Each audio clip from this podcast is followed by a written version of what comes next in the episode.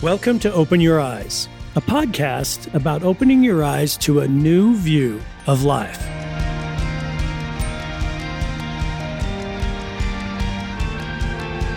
Thanks for joining us today. You know, this is our 33rd episode, and it seems like we're just getting started. Our hope is that after listening to this podcast, you'll have a new view of yourself, your business, and your way forward in life. You know, the other day I was listening to a podcast that had five interruptions for advertising. Now, we don't have ads. This podcast is not about making money, it's about sharing, sharing new ideas and perspective, and it's our gift to you.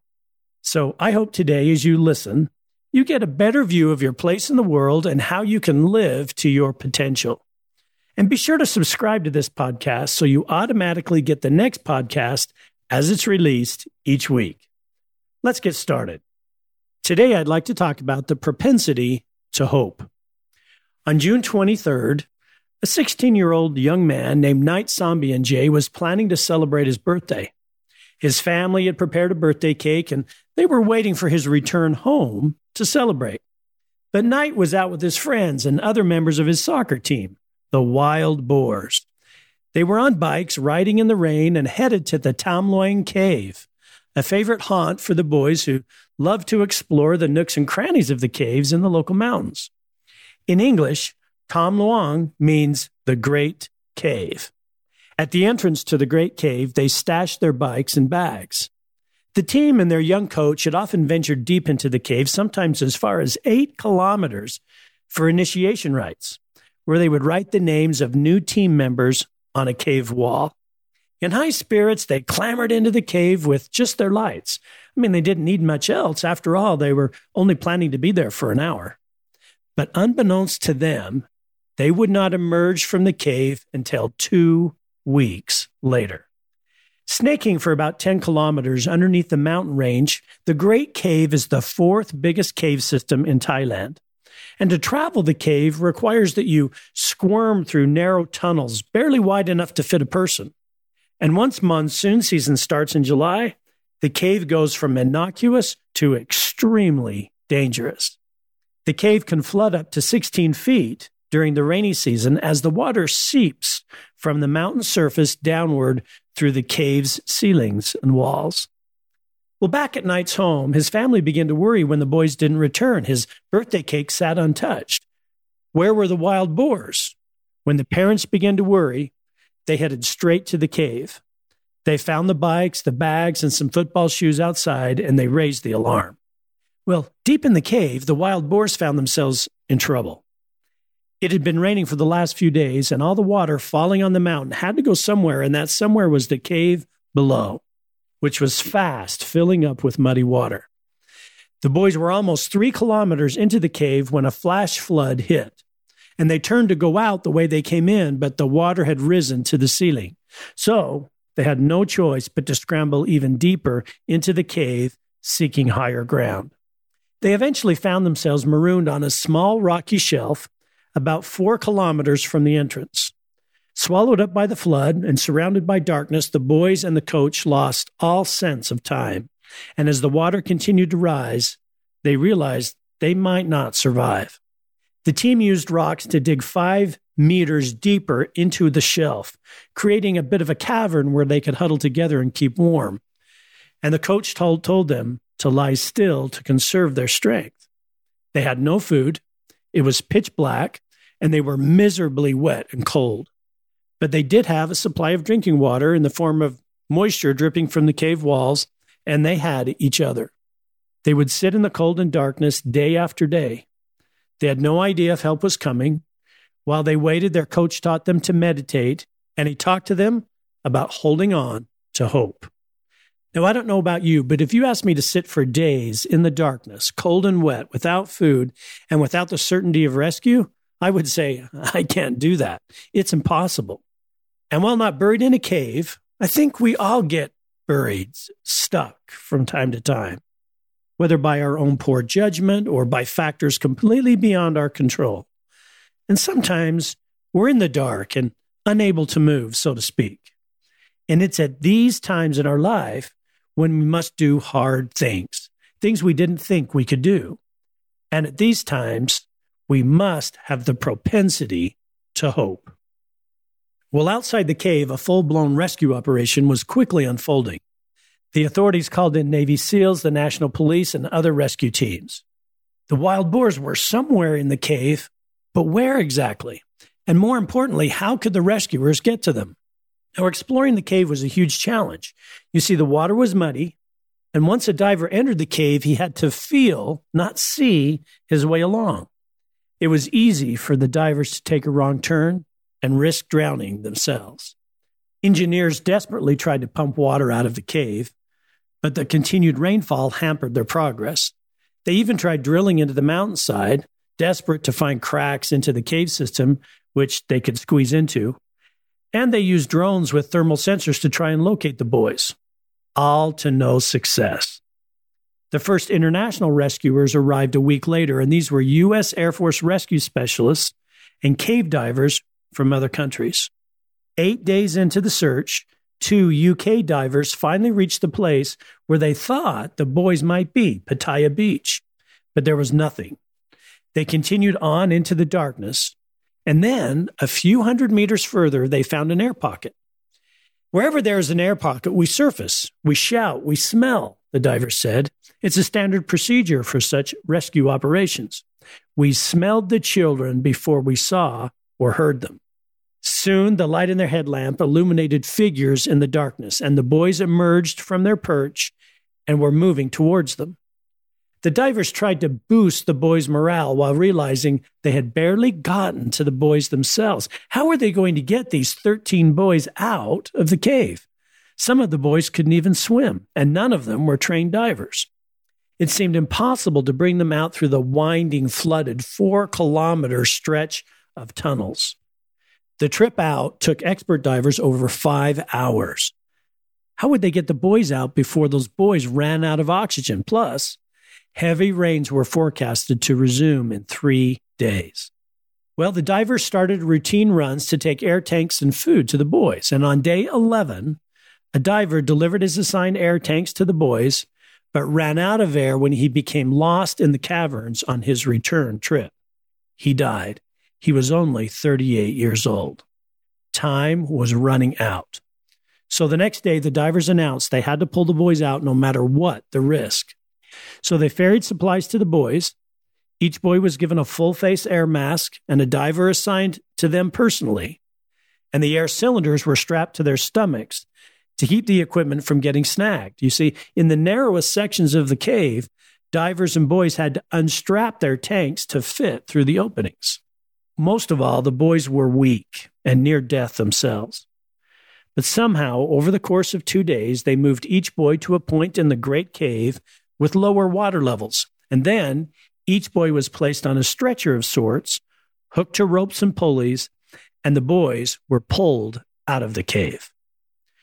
After two agonizing weeks in isolation, the soccer team and their coach were finally out of the cave and safe and Night eventually did have his birthday party. Now, when they were asked how they could have possibly lasted for two weeks in the dark without food and wondering if anyone would find them, they said, We had each other and we had hope. After the experience, we all had the propensity to hope. Now, not to their extent. We all face storms and darkness and are lost in isolation from time to time. Sometimes we lose, fail, regress, and it's in those times that we're unsure whether we can, in fact, do what we're being asked to do. At those times when we feel most alone, we have something to help us along hope. Hope is a passion for what is possible. When things around you say give up, hope always remains. There are those around us who just have a propensity to hope. Now, the definition of propensity is an established pattern or behavior, or an attraction to a thing.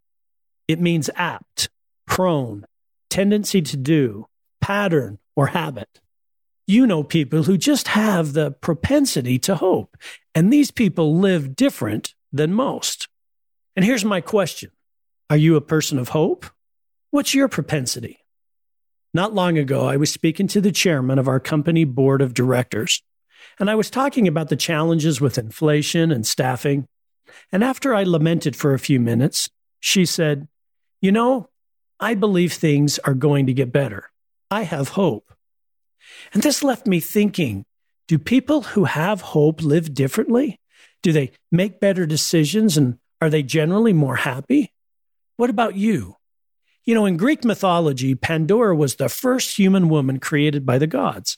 And Zeus ordered her to be molded from the earth as a punishment for Prometheus stealing the secret of fire.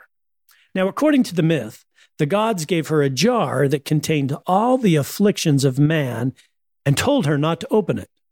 Nonetheless, Pandora opened the jar, releasing the evils that visit humans like pain, suffering, disease, plagues, affliction, etc. And the only thing left in the jar that was not released was hope. It stayed inside the jar. Now, one version of the story says only hope remained there, under the rim of the great jar, and it did not fly out the door, for the lid of the jar stopped her by the will of Zeus. Now, over the years, scholars have hypothesized why hope was left in the jar. Was hope held as a punishment, meaning we would never have access to hope? Or was hope held back for a purpose, so that it always existed? Well, here's what I think we always have hope. And when we have hope, we have more than we think. Hope is more than wishing, hope is more than optimism.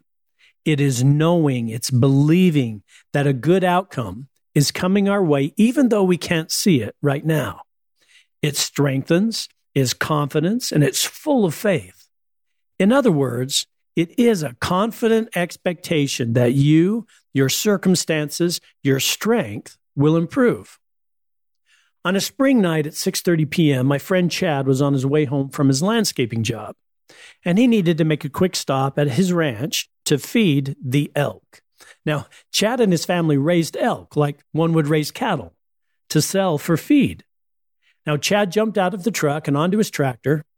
The old tractor was a bit lopsided with hydraulic arms and forks on the front, which caused the tractor to bounce and move a bit unnaturally. Chad drove his tractor to the haystack and he was going to unload a large bale of hay. And the hay was bundled and stacked in monster bales. These are one ton bales of hay that require a forklift to stack them and move them. As Chad approached the stack of hay, he raised the forks on the front of the tractor to their highest position, well above his head, and lifted the top bale off the haystack. As he manipulated the controls to lift the monster bale clear, the greasy black hydraulic hoses had a spasm, and the forks fell and the hay landed back on the stack. Immediately, Chad knew the tractor was low on hydraulic fluid, but he didn't want to take the time that night to grab a can of fluid for the tractor. So he tried again, this time yanking the control lever. When he did, the huge bale of hay lurched upwards and broke free of the forks and rolled downwards towards Chad. The tractor did not have a cab cover. It was open, and Chad soon realized that the one ton bale of hay was going to land directly on him. He ducked forward, and the bale of hay crushed him, slamming his face into the control panel. Immediately, he knew something was wrong. He lost feeling in his feet, legs, and hands, and the giant bale of hay was pressing him against the dash so hard he couldn't breathe. Soon he slipped into unconsciousness. As he sat there in the darkness, pinned under the 2,000 pounds of hay, he couldn't do anything for himself. He could barely breathe. And when he tried to move, nothing worked. And for the first time in his life, he could do nothing for himself. After some time, his wife drove up. She screamed his name and then raced away to call for help. As the police officers arrived, they realized they needed help to move the immense weight pressing on Chad. He whispered to them to cut the strings that held the bale of hay together. And finally, after what seemed an eternity, the bale was moved and Chad was taken to the hospital. At the hospital, Chad would learn the damage to his spine was extensive. Three vertebrae, C3, 4, and 5, were fractured. He would be a quadriplegic, lose the use of his legs and all his stomach muscles, two of the major muscles in his chest, and his hands and fingers. He said after his family left the hospital room, darkness rolled into my soul as evening fog rolls into a darkening valley. I gave in to tears. I was hurt and bewildered. My soul was in anguish. And on top of it all, I was humiliated because I just couldn't stop crying. He knew there were things he would never do again, like walk, dance, run, and many other things. But through the mentoring of several friends, his father and wife, and God, Chad began to hope. To hope that he could rise from his circumstances, to hope that there were things he would now do that he might not ever have done, save it be for his accident. And for months, all he had was hope. For a while, there was little else, but hope sustained him. Chad would improve. He would learn to control his breathing, eat on his own, and begin to function without the use of his limbs. And he is a remarkable man. Today, he runs his own business, is an amazing trainer and speaker, and an example to me and others. In his life now, he has the propensity to hope. Chad says, Don't give in to your deprivations, live up to your expectations. And the truth is that we're all paralyzed in one way or another. No one is immune.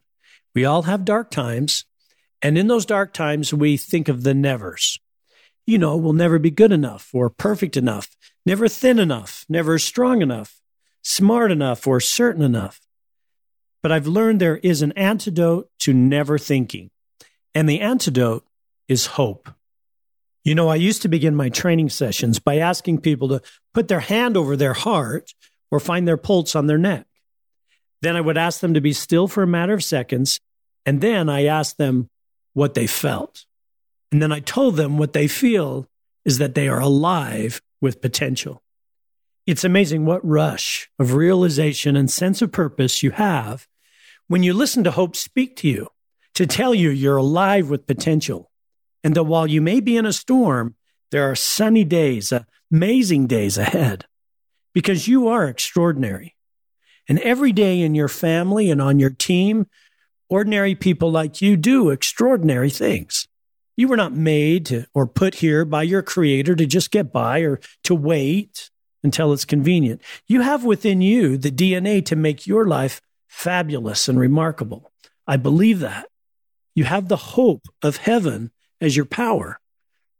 You weren't placed here to peek into your future, but to open the door wide and walk through with confidence. I believe you've been put in the circumstances in which you've been placed for a reason, for a purpose. And I'm confident and have great hope that you will become who you are meant to become.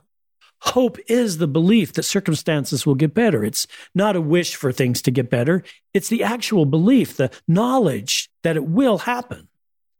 It's the steadfast determination of the cancer patient who fights, believing that eventually a cure will come.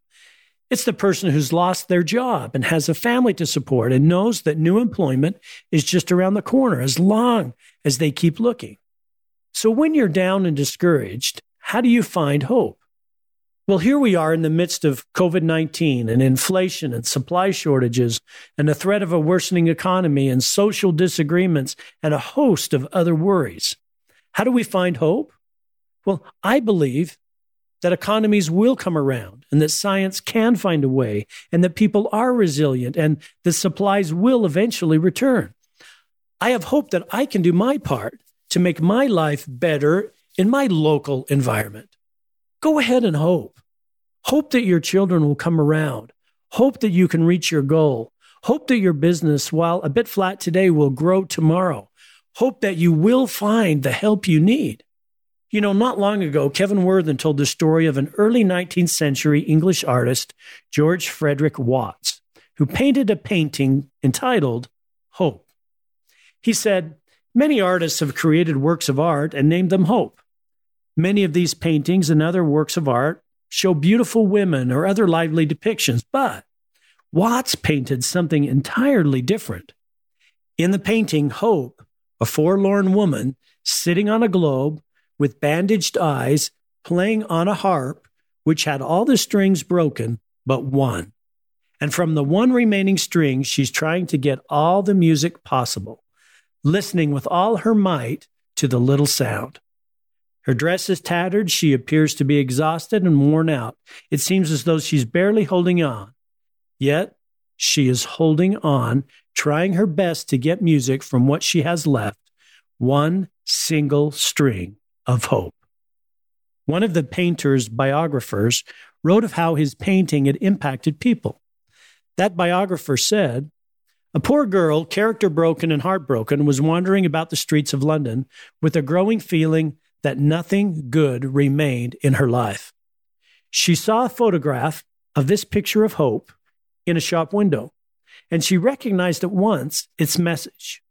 When she had saved a few coppers, she bought the photograph, and looking at it every day, the message sank into her soul, and she fought her way back to a life of purity and honor.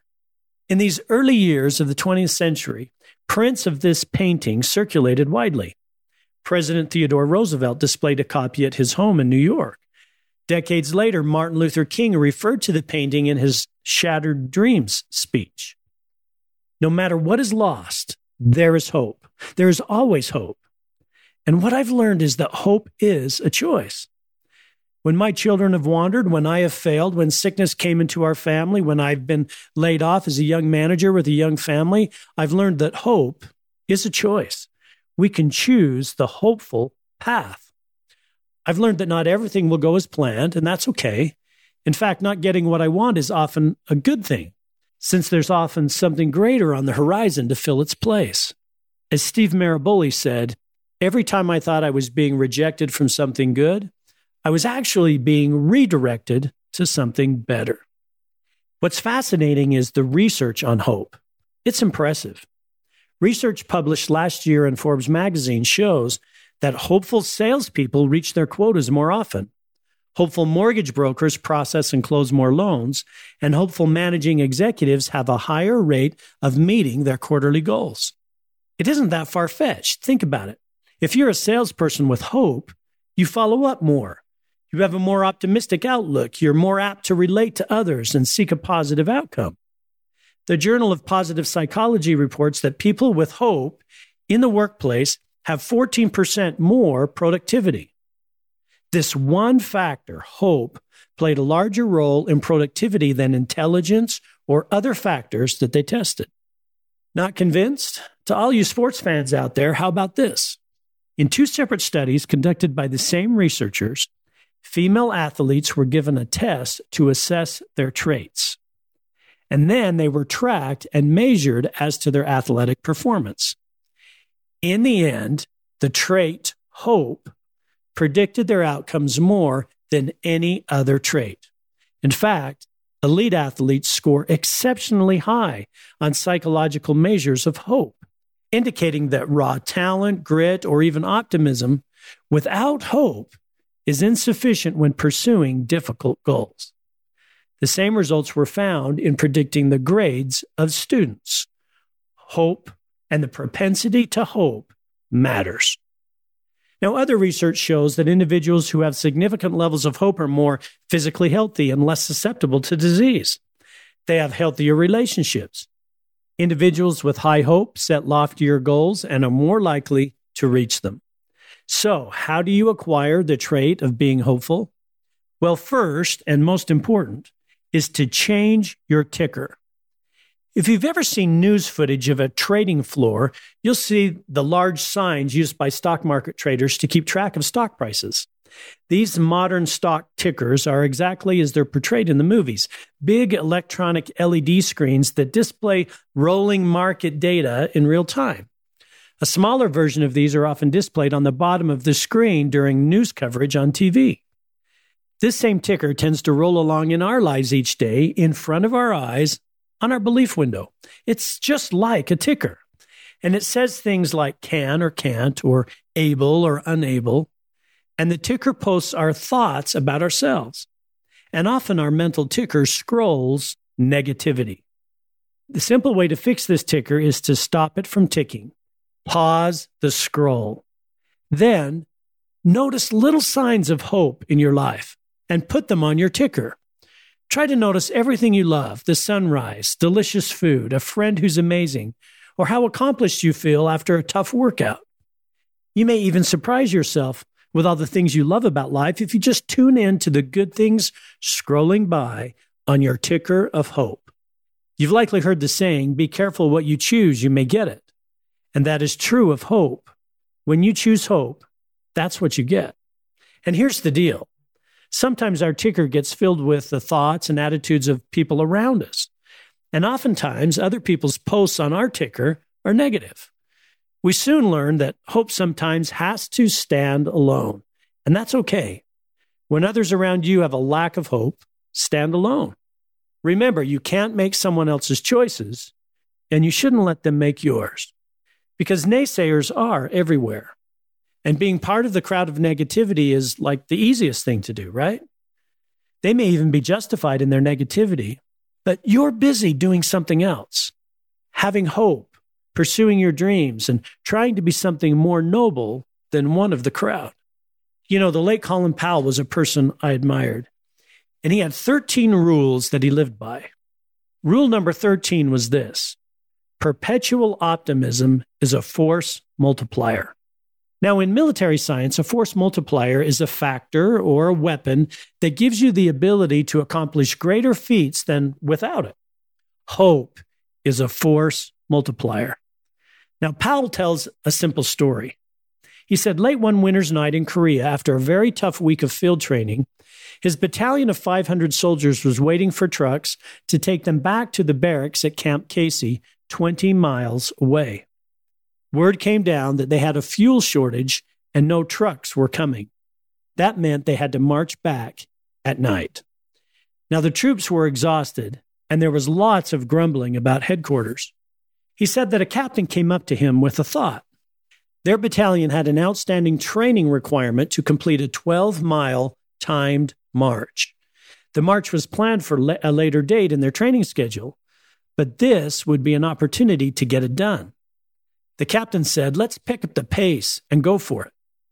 Well, Powell was hesitant. He had already pushed his troops too hard, but the optimistic nature of the captain pushed Powell through his hesitation, and he agreed. You know these kids, Powell answered. Well, the captain responded, They're tough as heck and will do anything we ask of them. They can do it.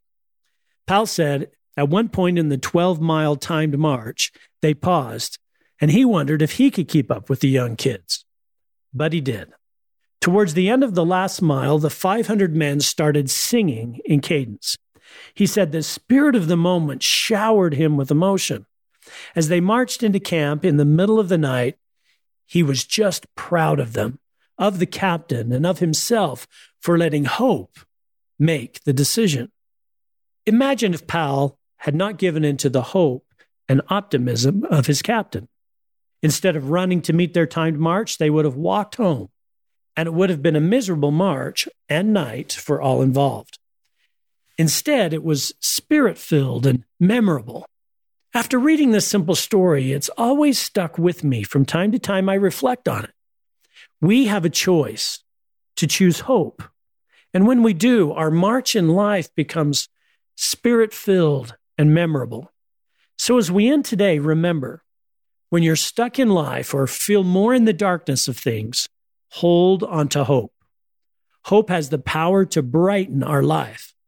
Do you have the propensity to hope? I hope so. And while Pandora may be busy in the world doling out her plagues and sickness, hope remains. Hope in your life will bring happiness. Hope in your business will bring results. And hope in your thinking will help you to live the life you want to live there is always hope. So change your ticker. Let the good things of life scroll across your belief window. And as Colin Powell taught, there is a spirit, a better way of living when you let hope make your decisions. I hope these podcasts give you a little more hope in life. They are a gift from all of us here to you in hopes that we can become better together. Thanks for being here today. And don't forget to share this podcast with a friend. And join us next week for another podcast as we learn to open our eyes to who and what we can become.